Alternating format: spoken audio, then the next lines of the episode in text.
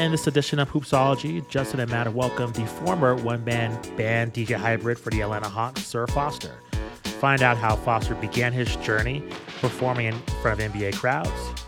And he also discusses his experience performing at several NBA All Star games, and he talks about the evolution of NBA entertainment and a lot more. Please note this was recorded April 19th when Sir Foster was the organ player for the Atlanta Hawks. He has uh, since moved on to his music career. I wish him the best. You don't want to miss this interview as we get a behind the scenes look at, you know, this in arena entertainment for NBA fans. Please email your questions to hoopsologypod at gmail.com and follow us on all social media platforms for our latest shows. Also, subscribe to our YouTube channel. We are a proud member of Underdog Podcasts and now Sir Foster. He is the one man band and DJ hybrid for the Atlanta Hawks. We welcome Sir Foster onto Hoopsology. How y'all doing? Doing really well. Been looking forward to this interview. We've had um, DJ Shauna from the Milwaukee Bucks on our show. Um, our podcast covers every aspect of basketball, not just kind of like the clickbait headlines that you see. This basketball culture overall, everything about the experience. So we traditionally like to ask our guests um, either their favorite basketball memory or their first basketball memory. Um, any way you want to take it, just go ahead. Ooh, um, favorite basketball memory. I've, I've been watching basketball since I was eight seven with my with my dad as a kid. I I don't know. Um, there's several. Um, I would say as a fan, as, a fan, I probably have two. Um, Michael Jordan hitting that shot against the Utah Jazz in the finals. Mm-hmm. Yep. That Saturday night game, and I think it was 2016, where Steph Curry was playing against the Thunder and he hit a like 75 foot three pointer at the buzzer to beat the Thunder, and that had never been done before. This is the year they went 73 and 9. He hit that shot, and it was like uh, the double bang from Mike Breen. That is one of my favorite memories as a fan. Kobe's 60 point final game is one of my favorite memories as a fan. As, a, as an in person organist, as a person who's working for the team, I would say uh, one of my favorite memories is our first playoff game. I want to say we were playing the Knicks and it was the season. It was one of those. Se- it was the season after the pandemic, so we had like socially distanced crowds. And then for the playoffs, they said we can have a real crowd. So it was the first real crowd in like two years. And like the energy in that building was insane. I've never played at a game like that. The whole playoff, and we ended up going to the Eastern Conference Finals that year. So the whole playoffs was like that. Um, so I guess those are my three memories. So you brought it up. What was that experience like? Um, this Matt and I relaunching this podcast started during the pandemic and talking to journalists and even you know other DJs around the league. They said this having fans back that was a momentous occasion. So can you take us back during that game in particular when all those fans were back? Yeah, I've never had, I've never seen that much. I mean, so let's let's back up. Atlanta during the playoffs, we always have extremely energetic crowds. We always have extremely loud crowds. We always have extremely like fantastic playoff atmospheres. Um, and even with comparing all our playoff atmospheres, there's never been a crowd like that. The first game back, people haven't been to a Hawks game for real, for real in two years. People are sick of the pandemic. There's so many things going on in that year, combined with the fact that, that the Hawks were actually good and we had a chance to win, and we were playing the Knicks. The Knicks fan base travels. There's Knicks fans in every state. They travel. They will come to your arena. If you are not careful, they will take over your arena. And they couldn't do that. they could not do it that series because Atlanta came out in full force and like we were not going to let it happen. And it was from the opening tip to the end of the game. It was every game. It was every series. Nobody's fans were coming in that arena and being louder than us. We were crazy. Um, I've never been a part of anything with that much energy. So when you are I want to kind of ask about your process during a game. I mean, do you kind of have you know sort of like a like a set list like a musician in you know in a concert getting ready for that type of experience um, I, i'm sure you make adjustments as the game is going but what is kind of your your preparation like for each game um so you know i'm always listening listening to new music and trying to figure out what songs I would want to add to my playlist, to my library. Um, just as a DJ, period. It really just as a music fan. Like, okay, sure. what's hot right now? There, you know, what's hot right now? What are people listening to? What I notice people are really like. I notice people's reactions, like, okay, they like that. And what do I just personally like? And you just kind of mm-hmm. balance all three of those. Um, and then I kind of pick which songs I would like to play. Like eventually, I want to add this, this, and this, this, this to my set list. So you know, I might start working on those songs or practicing. But when I get to the game, I really kind of let the game dictate what I play. So I might have learned three new songs today and not play any of them because this game doesn't feel like that. Um, so when I get to the game, I kind of listen to what our other DJs are playing. We have we have two other DJs. So we always have three D three day three DJs working. Um, so DJ Sheikah, DJ Mohawk, and me. And so like when I get there, one of them will be playing like warm up, and one of them will play when doors opens, and then I, you know I, we both like, two of us will do again the game itself. I kind of listen to what they're doing. I kind of watch the fan reaction. To kind of you know there's always a storyline for each game or whatever. And then I have personal goals for that day. Like I want from a playing standpoint, I want to accomplish this, or I want to make sure I do this. And so like during my sound check and my warm up, I kind of like work on my personal goals and I combine all of that with like, how does this game feel? What's happening? And then once the game starts, the only thing I know is like, what's the first couple songs I want to play? And after that, it's all strictly like, okay, the game feels like this now, so I'm going to do that. And how does that kind of change to, depending on what's happening with the game? I mean, I, I imagine it's difficult, you know, if the if the team is having a bad night, and it's it's like you're trailing double digits i mean how does the the strategy kind of change in that situation? Because of course you're trying to keep the energy of the fans going you're trying to keep hopes up and, and keep people engaged in the game. How do you kind of do that from a musical perspective? So you're absolutely right you have to i pick and choose my times to play based on what's happening with the game um, mm-hmm. You can play the greatest song in the world, but it's not effective if you play it at the wrong time. So me mm-hmm. and me and whichever other DJ is working that day, we communicate. Say, okay, you know what? Let me take this possession. All right, you take this one. Um, sometimes we even we change that. If I say, hey, you take the next possession, and the other team gets a big dunk, I'll be like, you know what? Let me take this one. You know, I need to play something to get the crowd involved or whatever. Um, now, if we're trailing double digits, it depends on how, how does it look when we're trailing double digits. You know, is this still a winnable game? A 20 point lead in the mm-hmm. NBA can become a six point lead real quick. True. you know what I mean? So, you know, so is this still a winnable game?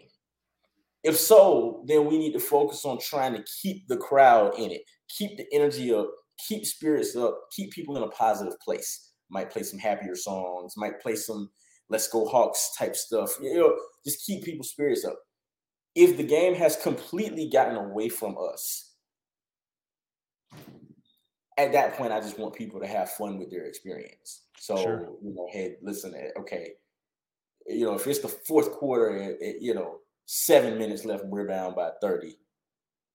Yeah, you know, you never want to give up. But at that point, I just got to make sure the fans are having fun. However, past two to three seasons, we haven't had many of those. There haven't been eh, there haven't been a lot of games where I would even say the past four seasons, there haven't been a lot of games where the game has been out of reach. It's been more like we lost the lead or we couldn't quite over come over the hump. So I haven't had to just keep fans interested. You know, I, have we've been very fortunate enough to have close games where like, you know, we're at least we at least have a shot to win. So can you talk about the in arena experience from what you present for Atlanta Hawks fans. Atlanta has its own swag, I think, compared to other arenas around the NBA. Can you just kind of describe how you separate the fan experience compared to other arenas around the league? Uh, I think we do a very good. We definitely put a premium on music. Like, like I told you, we have three DJs. Um, I don't think most of the arenas have a live organ player. I think that's something that you maybe I don't know the exact number of teams, but only a few teams have that. Um, and we really put a premium on everything when it comes to our show. You know, we've got fire coming out of the you know starting lineups. We've got um, we do really interactive timeouts in terms of like we'll pick like they have a video called this or that where they pick, put two choices on the board and let the players choose which one. And the crowd always gets really into that because like if it's this or that rappers and you have you know future OutKast, you got the crowd choosing which one they want, and sometimes they react to it like, "Oh, you chose him instead of him," you know. um, but that's really good. Um, we really put a, a we really put a focus on trying to make sure that the in-game experience is an extension of what life in the city is like. So life in this city, you know, there's a certain energy to it. There's a certain, you know, atmosphere, and we want it to feel like that, except a basketball game. You know what I mean? So that way the fan can connect to the in arena experience and connect to the team because it feels like what they're used to. Um, so you know, we play music from everywhere, but we do play a lot of a lot of Atlanta artists. You know what I'm saying? Because this is where we at, and that's what people listen to here. So we put a, you know, we we definitely want it to feel like you're in Atlanta now. I think we've done a very good job of embracing who and what this city really is. Um, it certainly is a sprawling city, you know what I'm saying? But every, I think we gra- grasp every part of it in our in our in-game experience, and I think that has helped. That combined with having an exciting team has helped fans to really connect to our team. The, is there anything that changes depending on who the opponent you're playing is? I mean, I know you guys are focused on a lot of the things that that we've discussed, like keeping the energy up, and of course focusing on those home fans. But any sort of changes or or sort of uh, jabs that you take depending on the opponents that are there? Um, so they have a they have a video series where like they let the players try to draw the other team's logo, and then mm-hmm. they'll so like you know, Orlando Magic, they'll have a player come up and doodle it, and it, you know, it looks how it looks, and then they'll replace the other team's logo on the scoreboard with that doodle for like a quarter. Um, but as that's the only jab that I can tell that we take the, with other teams. As far as I, the way I feel like we do it is like you came to see the Hawks, and the other team is there so that the Hawks have somebody to play. We're not really concerned about them. You know what I'm saying? Like they just have to be here. So like, so this is not a scrimmage. So like you came to see Trae Young, you know what I'm saying, and our guys, and you know, it's some other dudes out there too playing against us, and that's it, you know. But as far as me, my preparation for any game is the same. I don't care if it's Tuesday night against the worst team in the league or the All Star game. I I prepare for them all exactly the same. Have you had any players um, get involved in terms of their ideas and implementing those into what you do at all? Or is it kind of like you just you take it? No nobody's interaction with you in terms of their suggestions? Um i used to get a lot of player suggestions. Yeah. um i used to have like assistant coaches giving me suggestions. Um I, don't, I don't know if players would say give me suggestions. They were more like that's what i'm talking about. Good job that type stuff you know what i mean? Um post pandemic that has kind of changed. I don't I don't I'm not there as early. I'm not interacting with the players as much. Um, but pre-pandemic, I did get a lot of that. Tell us about um, you know the differences in playing you know the organ during the games, having that like live music instrumentation feel. Um, there there are a lot of arenas around the league that don't have something like that going on. Um, how does that kind of change the experience for you and and for the fans? It's like the way I look at myself is like I'm the orchestra for the Broadway play that is the game. So like mm-hmm. you've seen a play on Broadway, like one of the things that tripped me out about it was that you know you're looking at the screen and they got you get looking at the stage and the special effects and it's all this, and you look down in that pit and you realize there's people playing this live, and you're like, for real, like they're scoring the thing live, and that was that was amazing to me to see it. And I look at it like that um, because I'm a live musician. I can react to the game in a way that the computers and the you know the click boxes can't react to it. Um, I can speed up and slow down. I can ha- make very sudden changes, and um, it just adds a lot of layers to the game. I can also do reactions.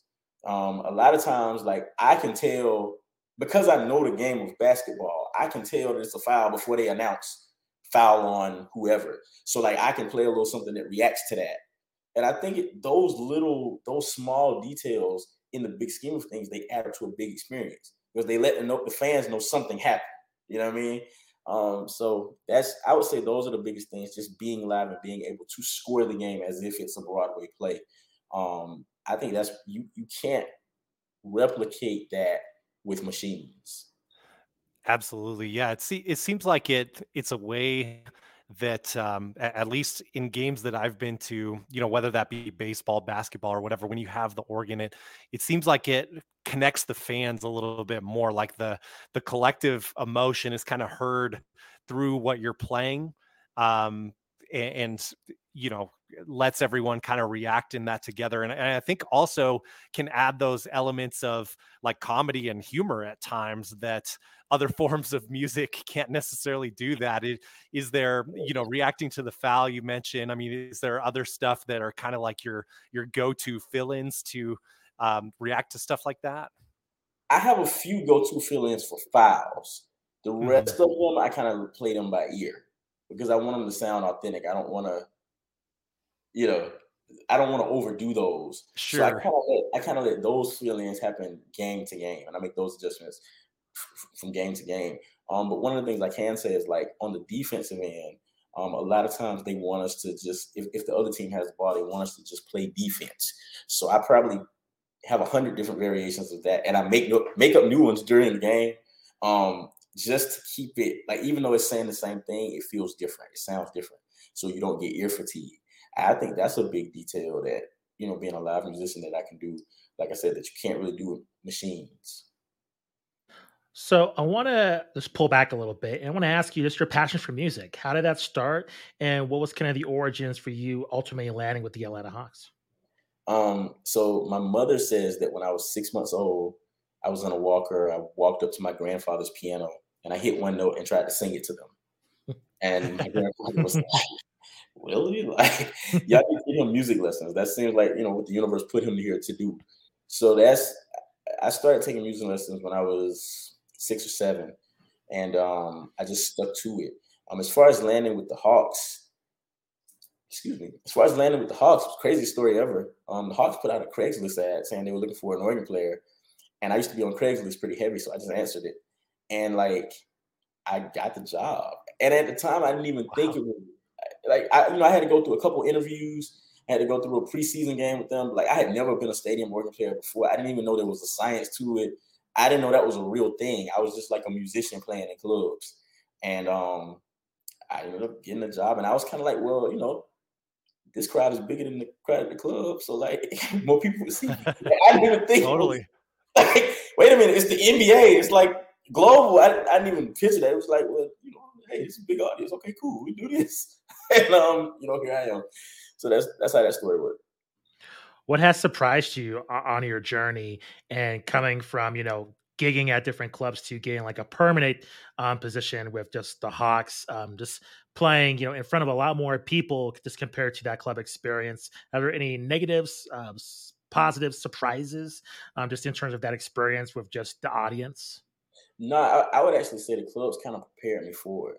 So when I was when I first first got to the Hawks, um, like the organ player, they had me like in this like this way up in the stands skybox thing, way above the stage. Like I was I was higher than like you know they have speakers hanging in the arena. I was higher than those.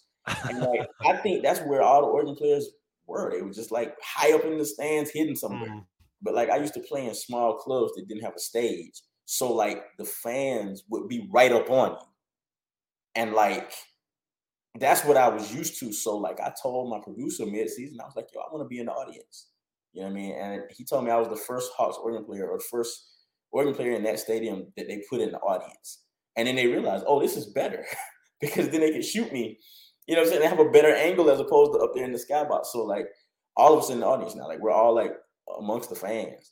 Um, so I would say the clubs prepared me for it. When you play in those clubs like that, you got to play so many gigs just to just to really accomplish anything that like I didn't have any stage fright by the time I got to the Hawks. Like I, I remember like I was never nervous. It was like, all right, this is what we do now. You know what I mean? And I guess like looking back, you know, you're standing in front of 20,000 people. Looking back, I guess nerves would be expected. But at that time, I didn't even have any nerves because I had been playing so much and I had been gigging so much. It was like, all right, this another gig, cool. You know what I'm saying? With better sound man. All right, dope, I'll take it. And um, I just went from there. What do you see as as far as you know the NBA compared to other major sports leagues and the connection with music do you think it's there's there's a different vibe or what makes the nba's connection with music unique from what you're seeing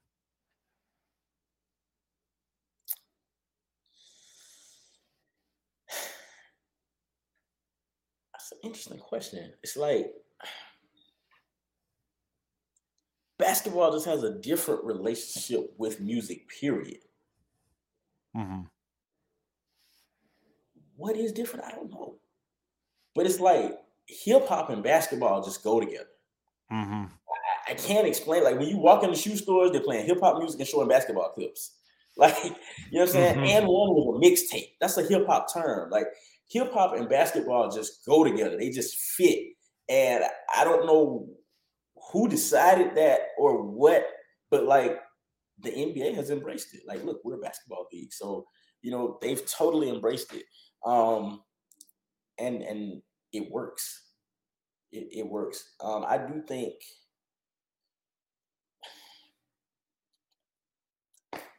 this is hard to explain. I really don't know. I will say the Hawks have done a great job of really like totally embracing it. We have like random pop up concerts with rappers in the middle of games. Like sometimes I get there and I'm even surprised. Like, oh, who we got today? You know, like that happened a couple of games ago. It's like, oh, Gucci Mane's performing today. Great. You know, so like we have random pop up concerts. Uh, one year we went to the playoffs, random concerts in the middle, like the second quarter. Okay, we're going a little scrappy. You know what I mean? Just so we, we take that even a step further because I feel like we're like the entertainment capital of the world. And at the Hawks, we definitely play up to that. Like, yes, this is a game, but this is an experience.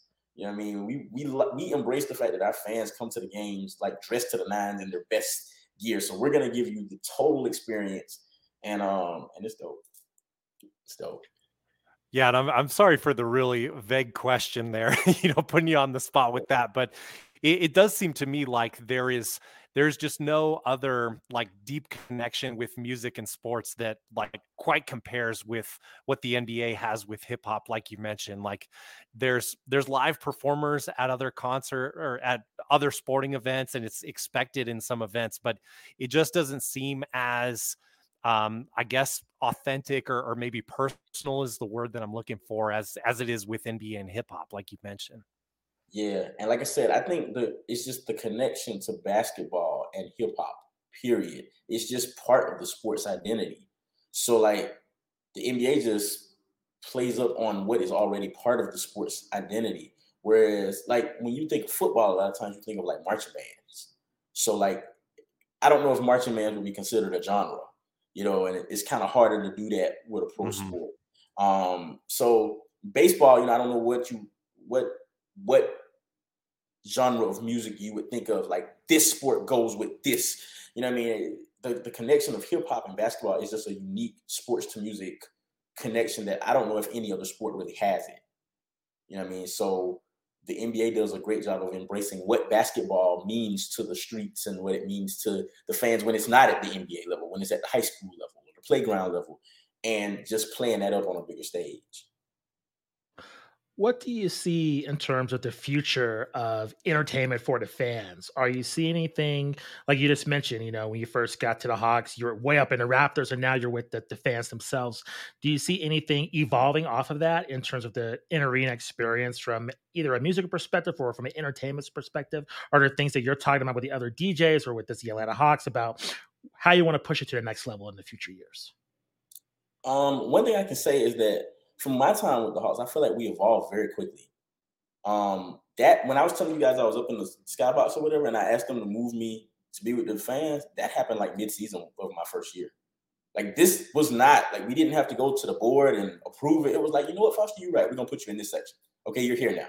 And so we evolve very quickly all the time. I would think that our I can say the Hawks are always trying new things. They always like one year I came in, they had a new they could project 3D stuff on the floor. Um, you know, they're always trying new things. They're always evolving all the time. So my answer to this would be more of the same with newer technology. As, as the technology changes, we'll be the first people to have it. Well, they're always going to try something new, even if the thing last year was good. This is a newer thing, so we're going to go to that. One thing I, I appreciate appreciate about them is that they never run in place. I've never seen the Hawks run in place. And as you know, I've worked with the NBA on six or seven All Star games, and they don't run in place either. they don't run in place either. They always have something new, something more exciting, a different angle. Last year we did these type of timeouts. We're doing this type of timeouts this time. Um, they are very forward thinking in terms of their creativity. So it's gonna evolve. I don't know what it will be, but I guarantee it will evolve, and they'll probably always be slightly ahead of the curve. I want to ask you, since you brought it up, um, your experience with the All Star game. What is that like compared to just the Atlanta Hawks games? Is your preparation different um, when you're put in that environment when it's just like all the eyes are focused on that event, not only in basketball but sports in general? Um, yes and no. So yes, it's it's different because I have to play more. So I probably add a few more songs to the to the rotation. Like for normal game, you know, two to five songs. And there, there, there are times when like this month I might add, you know, 20 or 30 songs to my library and I might not add any more until next month.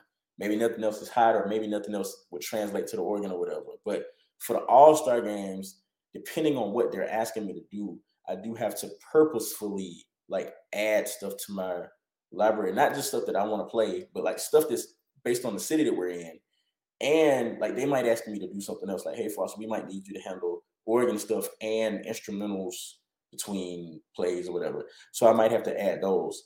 Um, so as, as far as preparation, yeah, that's it. Um, Oregon, the, the All-Star games are they have very intense rehearsals. Um, so you do have to go to those. But other than that, you know, once I get out there, it's pretty much it's pretty much the same. It's like, you know, I, I treat all the games the same. I kind of get up for them the same way. And um, that level of consistency of treating them all the same, I think has been something to help me. This has been a fantastic chat. Thank you for joining us. Please let our audience know where you can find you on social media, the projects you're working on. I understand that um, you put out new music as well. Um, anything else you wanted to just let our audience know? Yes, so you can find me on every platform at Sir Foster World. So that is fan base, um, Instagram, TikTok, Twitter, YouTube, Facebook. I'm running out of them, but so across the world. Also, my album is called Stadium Music, and it's on every platform: Spotify, Apple Music, Tidal, etc. It's on every one of those. Let me know how you feel about that. Um, check out Stadium Music. As far as new things that I'm working on, I'm really just trying to uh, expand and DJ in different places this summer. So you know, you want me to come to your state, your city, you want me to DJ your party, hit me at Sir Foster World. Go to my website, sirfoster.net, which is linked to all my socials, by the way. So you can find it there. And, um, you know, hit me up. We'll see what happens. Awesome. This has been a great chat. Thanks for taking the time and good luck to the Hawks for the rest of the playoffs. Thank you guys so much for having me. I've enjoyed it. Y'all take care. You too. Thanks.